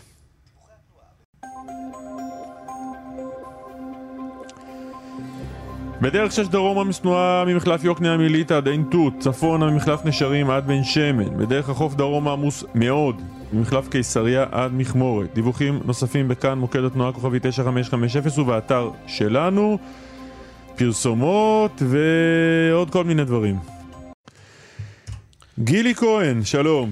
שלום, שלום. מה העניינים? אני בסדר, איך אתה? אנחנו בסדר גמור פה, גם עקיבא. טוב, תודה. אה, עקיבא, מה שלומך? אהלן, ת- טוב ששאלת. זו גילי שסיפרתי לך. נשמע מקרב לב. אה, גילי, אה, תני לנו את רשימת המדינות. אין לי את כל הרשימה, גם הרשימה ארוכה, אבל uh, זה כבר uh, חצה את uh, קו העשר מדינות ומתקרב ל-15 מדינות שיקבלו מישראל uh, uh, חיסונים. משלוחי מנות. משלוח... יפה, זה משלוח מנות החיסון. אה, באמת, אני אתן טעימה, מה שנקרא, צ'אד, מאוריטניה, איטליה, הונגריה, צ'כיה, הונדורס, גואטמלה, ובאמת הרשימה עוד ארוכה. כל החברים הפלסטינים כמובן, בדיוק. כל החברים שלנו יקבלו אה, את אותן אה, מנות חיסון. אה, וזה בעצם הרקע לדברים, כי מה המסר כתוצאה ממשלוח המנות הזה? המסר הוא, אתה רוצה, חסר לך משהו, אתה צריך משהו, אה, יש לך איזשהו אה, מחסור, אז אם אתה חבר של ישראל, אה, אז אתה תקבל אותו, יותר נכון, תוכל לקבל אותו. עד כי- פה נשמע מצוין. כן. אז יש כמה שאלות. קודם כל, לאור אה, ריבוי המדינות, אה, היקף, ה- כמות החיסונים כבר מתקרבת ל-100 אלף, היא די גדולה. ואז עולה, עולה כמה שאלות. קודם כל, האם אה, לישראל באמת אה, אין אה, מחסור בעצמה בחיסונים? לדוגמה, אה, פנו אליי אתמול בעקבות החיסון מחלימים. אמרו, אנחנו רוצים להתחסן, מנה אחת, ולא נותנים לנו כרגע. אבל לא בגלל אני פ- שאין, יש תפיסת עולם של מערכת הבריאות בעניין של מחלימים. אז יש אה, מחלוקת על זה, כן? הרי הכוונה היא כן בסופו של דבר לחסן מחלימים, אבל כן יש מחסור בדברים אחרים. לדוגמה, אתמול סגרו את, ה, אה, את אה, מרכז החיסונים שיועד לעובדים זרים, בעקבות הפרסום בהארץ, בסופו של דבר פתחו אותו מחדש, והטענה הייתה של מחסור. גם עכשיו יש אה, ההקצבה של חיסוני פייזר, אה, למשל, אה, נגמרת. כלומר, זה מה שנאמר לקופות החולים. אה, שעוברים לחסן במודרנה. החיסונים המדוברים הם חיסוני מודרנה. אוקיי. אז השאלה היא, השאלה היא בסופו של דבר, האם ישראל באמת אה, נמצאת עכשיו, אתה יודע, עובר, העובר ושב שלה, של החיסונים, נמצא בכל כך פלוס שהיא יכולה לחלק אותו, או שהיא סומכת על המשך המשלוחים. אתמול נתניהו גם אמר לשרים ש... אה, הצפי הוא שידרשו לחסן מדי חצי שנה, לא כל שנה בחיסוני קורונה. כן, הוא דיבר בה- בהקלטה שמיכאל שמש הביא, הוא דיבר על אה, להביא עשרות מיליוני חיסונים לישראל, אבל אני רוצה לשאול אותך ככתבת מדינית, וגם את אה, חשפת אתמול את ה... בעצם את התוכנית, תוכנית החלוקה הנרחבת הזאת. 100 אלף חיסונים זה פחות מיום חיסון אחד בישראל. הרווח המדיני של אה, 10 עד 15 מדינות ש, שחייבות לנו, הוא לא עולה עשרת מונים על ה... אז התשובה, אתה- אתה כנראה צודק, התשובה היא כנראה שכן. אה, שוב, אני לא, אני לא חושבת שאני זאתי שצריכה אה, לקבוע מסמרות, אה, טוב או רע או, או ככה ככה. אני כן חושבת שצריך לנהל על זה דיון. אני כן חושבת שלא, מה זה חושבת? לא יתנהל על זה דיון. אה, לא ב, ב, ב, בישיבת ממשלה, לא בקבינט קורונה. זו קצת החלטה של נתניהו ועוד אה, כמה אנשים סביבו. ואני חושבת שכן ראוי לשאול את השאלות שעולות מזה. האם ישראל עכשיו נכנסת לאיזה ברוך חיסונים? אה, אבל התשובה היא כנראה. שלא. זהו, התשובה היא... כ- כלומר, אם, אם אה, היה מדובר בזה שיש מישהו שלא יקבל פה חיסון משלנו, כי שלחנו לא, אבל חיסונים להונדורס... קלמן, השאלה, השאלה בכלל אחרת בעיניי. Mhm. השאלה היא, אמ, האם נתניהו יכול לעשות מה שהוא רוצה בחיסונים? החיסונים הם שלו? אני, חושבת שהתשובה היא לא. מה- לא, אז מה את רוצה לעשות? אה, אה, דיון של הכנסת? חקיקה? לא, אני חושבת שצריך לקבל החלטה על זה בקבינט אני מניח קורונה. שמשרד הבריאות בטח גם קשור לעניין הזה, לא? אז משרד הבריאות קצת אה, משחק פה תפקיד מעניין. אה, אני פניתי למשרד הבריאות אתמול, עד עכשיו כשאנחנו לא שולחים קיבלתי משלחת תשובה. חילוץ ל... לא יודע, להאיטי, אחרי אסון טבע שם, שעולה הרבה יותר מ-100 אלף חיסונים. אז מה, החלטה יש... לא רק- לא רק של ראש הממשלה. Mhm, של מי? אה, החלטה בדרך כלל שמערבת, אה, מה שנקרא, הדרג המדיני, כן? מערבת כמה אנשים, כמה משרדים, כמה גופים. פה קצת אה, זה, זה היה אחרת. אה, משרד החוץ, אה, להגיד שהם היו מעורבים זאת תהיה מחמאה.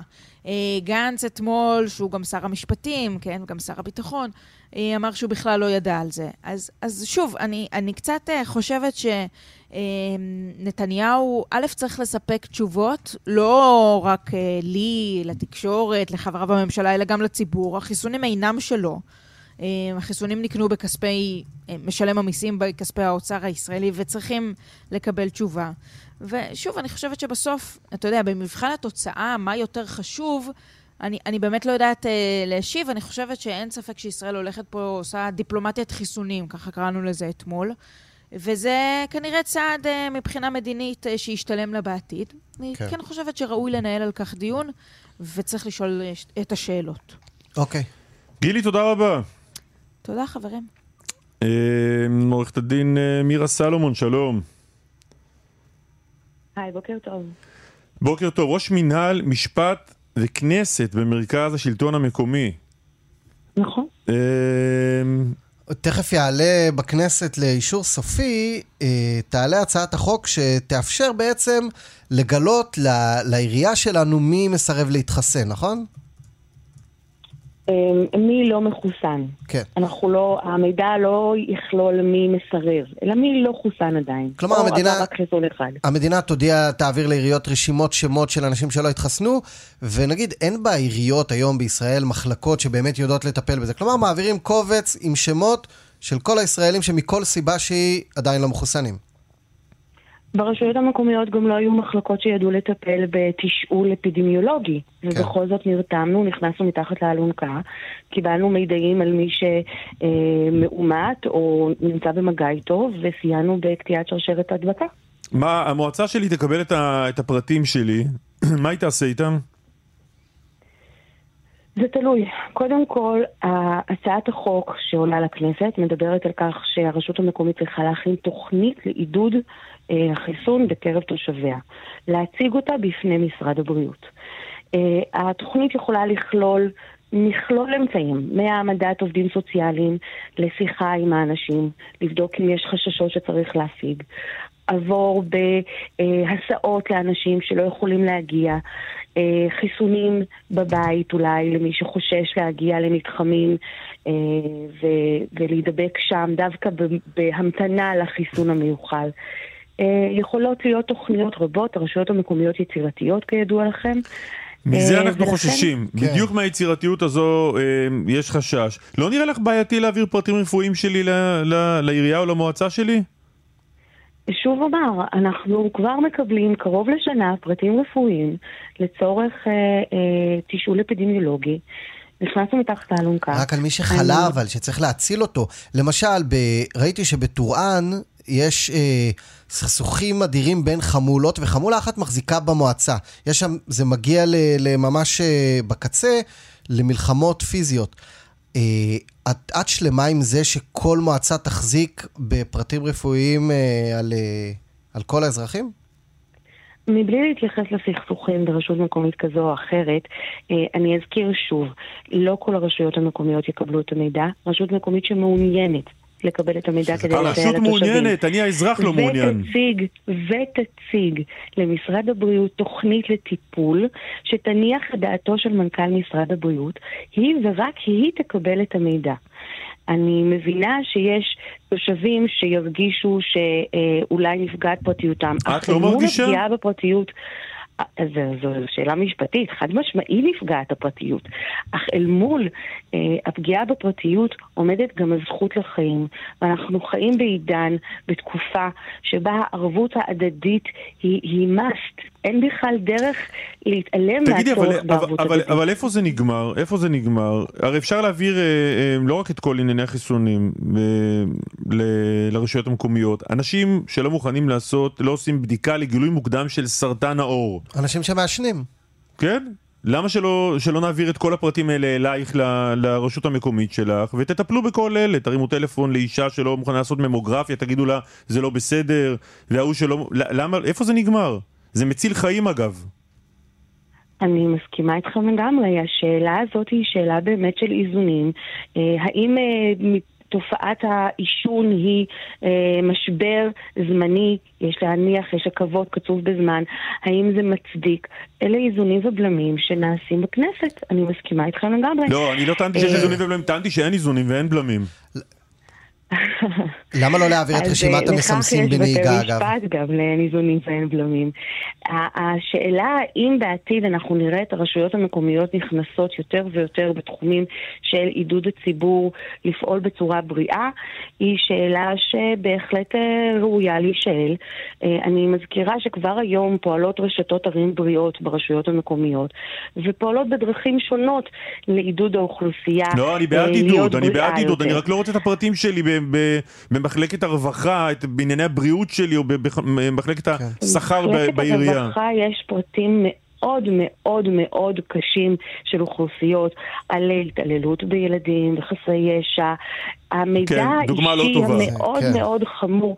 לא, זו דוגמה טובה במובן זה שהרשויות המקומיות יודעות לשמור על חיסיון מידע. יודעות לקבל מידע רגיש ויודעות לטפל בו בצורה נכונה. הן יודעות לשמור על החוק. כאן אני שוב מזכירה, החוק שעומד לעלות לאישור המליאה מדבר על עידוד של חיסון, עידוד ולא כפייה, מדבר על צורך להביא בפני מנכ"ל משרד הבריאות תוכנית לאישור. אה, לעידוד, ומדבר באחד הסעיפים העיקריים שבו על כך שלא ניתן יהיה לכרוך אה, עם מתן שירותים באי התחסנות. אה, החוק מאוד ברור בנושא הזה. אז אני לא יודעת אם זה מפיג את כל החששות שלכם, אבל נדמה לי שדווקא הכנסת כן מייצרת איזונים ובלמים בין הצרכים השונים, בין הזכות לפרטיות לבין הזכות לחיים. אוקיי. עורכת הדין מירה סלומון, תודה רבה לך. תודה לכם, יום טוב ובריאות לכולם. בריאות לכולם. אמן, אמן. אנחנו רוצים שהמידע שלנו יהיה, לא יהיה ברשות המקומית, שיישאר רק בידי גוגל, פייסבוק וטוויטר. ומעבר... די לנו. בזה, די לנו כן, בזה. מספיק לנו. נלך אל מוקד התנועה.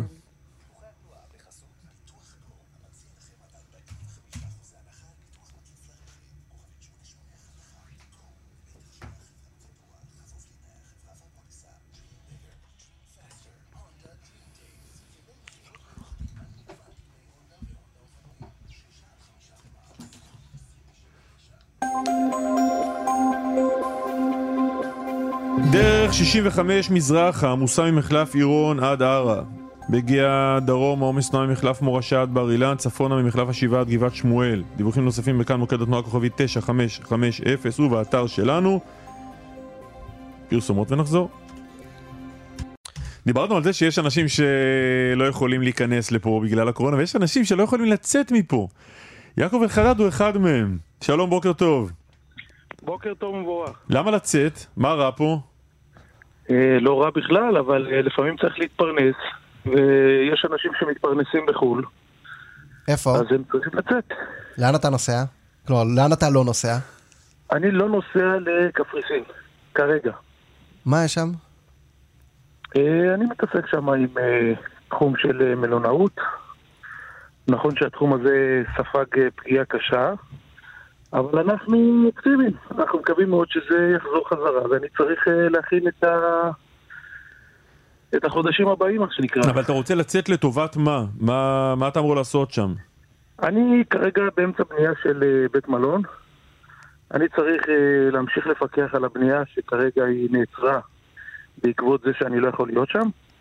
אני צריך להיות עם ספקים בקשר שם, להיות עם גופים בנקאיים. דברים אה, שאי אפשר בקשר- לעשות אה, בזום. זה דברים שאי אפשר לעשות את זה בזום, אתה צריך לפקח פיזית על העבודה, לבחור אה, חומרים, זה דברים שאתה צריך להתאים אותם בשטח, פיזית, ואי אפשר לעשות את הכל בזום. בתקופה הזו אולי יותר, יותר זול לך לא לבנות מלון. עושים לך פה טובה. כן. תגיד, אבל. פני, פנית ל, לכל מי שצריך, ועדת חריגים, עניינים... פניתי, כי אנחנו עוד פעם, אנחנו פניתי. עוסקים כל הזמן באלה שנכנסים, או לא נכנסים, פחות באלה שרוצים לצאת. תראה, אני חייב, אני חייב לומר, פניתי פעמיים אה, לוועדת חריגים ונהניתי בשלילה. שדחו לי את הבקשה, היות ומרכז חיי נמצא בישראל, אני לא יכול לטוס. אני פניתי פעם שלישית, אף על פי שיש לי אה, תעודת תושבות בקפריסין. פניתי פעם שלישית לוועדת החריגים, ואיכשהו הצלחתי לקבל אישור, אבל אישור אה, בעייתי. אישור שמחייב אותי להישאר בחו"ל 60 יום. הווה אומר, אם אני כרגע יוצא מהארץ, אני אמור כרגע לחתום להם על התחייבות ש-60 יום אני לא אבקש לחזור לארץ.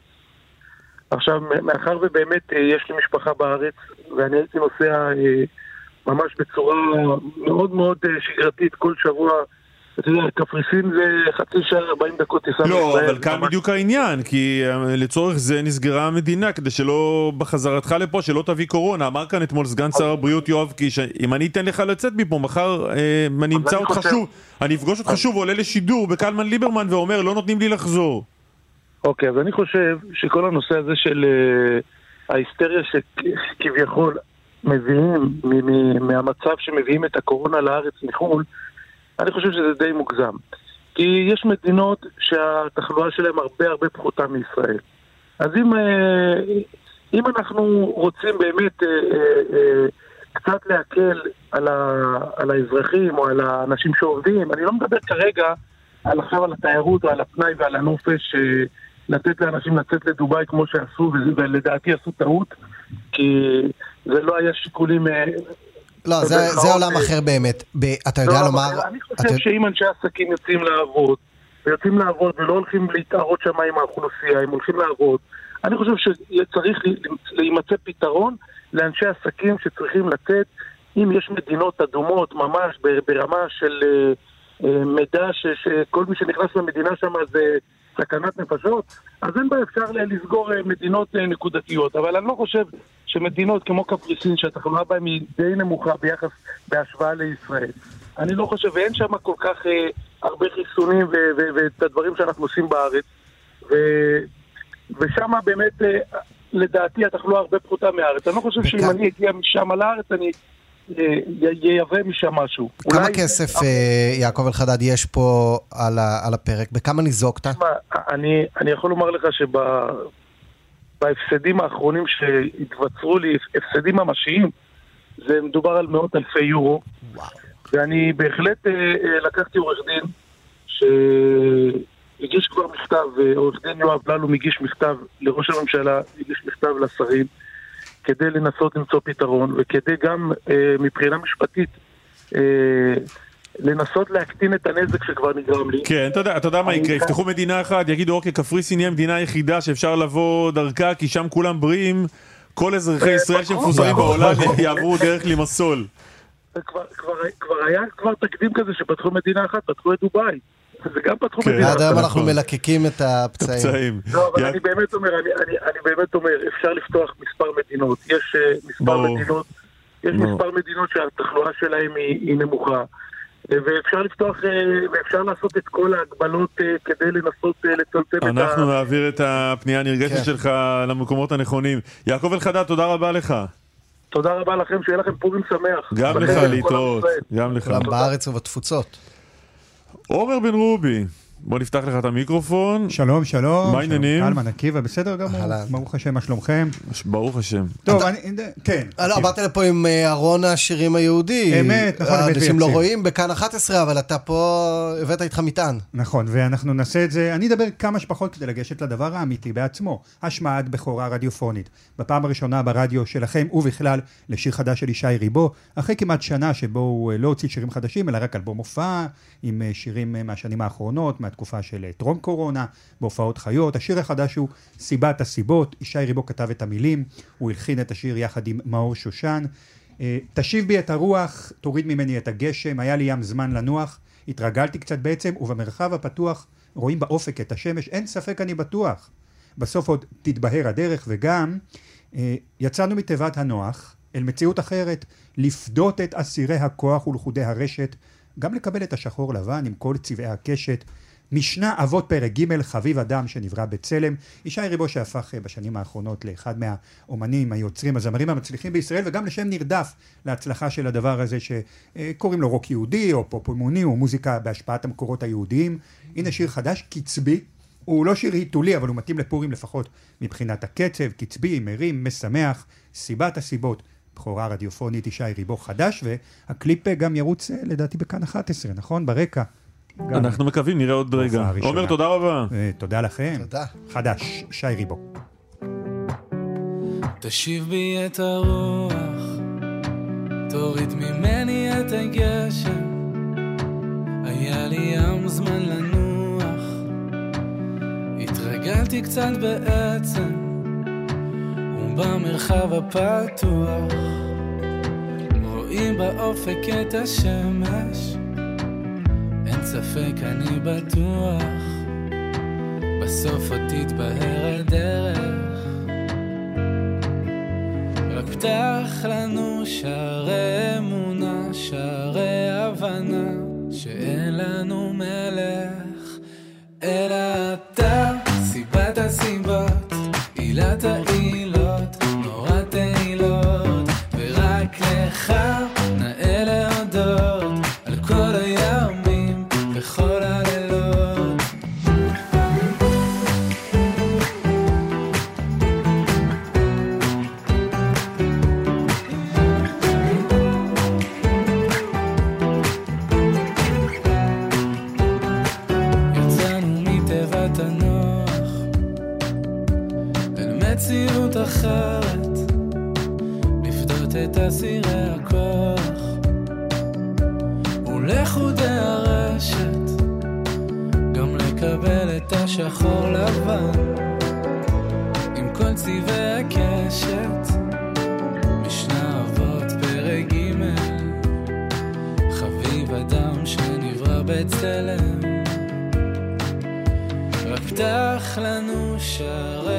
הכלה, שערי התחלה, כי אין לנו מלך,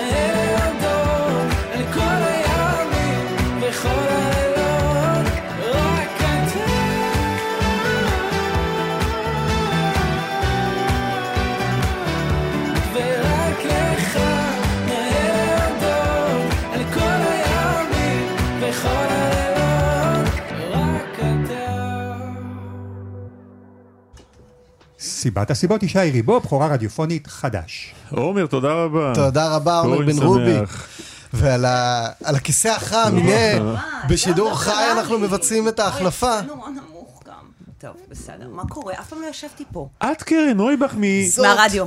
וואי, אני בסדר, וואי, שומעים כל פעם ברדיו ולא ידענו זה מי לא, זו. כן, לא יש סלבס פה. בשידור הציבורי. אתה רואה איך הצלחתם להביא לאולפן? טוב, יש לנו דקה. איזה כיף שאני יכולה לראות את ה-remaining time מול העיניים. את יכולה לסובב את זה, לא, לא. גם כשאת יושבת פה. לא, כשאני יושבת פה זה אף פעם לא נוח. אה, באמת? כן, לא, לא. נוח, לא נוח. נורא נוח הפוזיציה הזאת. כן. מה הולך להיות אצלך? אה, בשעה הראשונה נדבר על קורונה ועל חיסונים וכאלה, אבל בשעה השנייה, ובגלל זה הטרחתי אתכם ואותי, אה, בשעה השנייה אנחנו נדבר רק עם ילדים. עשינו את זה כבר לפני כמה חודשים, קראנו לזה שקט הילדים מדברים, כי מדברים עליהם המון וכמעט לא שומעים אותם, והחלטנו שגם לרגל פורים וגם לרגל שנה לקורונה, כי זה מפורים לפורים, הסיוט המוזר הזה שנפל על ראשנו, עוד פעם, אנחנו מקדישים שעה שלמה כדי לשמוע רק אותם. לידי תשב ילדה מהממת בשם עדי, תלמידת כיתה ח', שתגיש את השעה הזאת יחד איתי, ונדבר עם אה, ילדות וילדים מכל הארץ. על מה שעובר עליהם בשנה האחרונה. מה שעובר עליהם בשנה האחרונה, כן. ואפילו בזום, ואנחנו משודרים גם בפייסבוק live, כלומר, גם רואים אותם.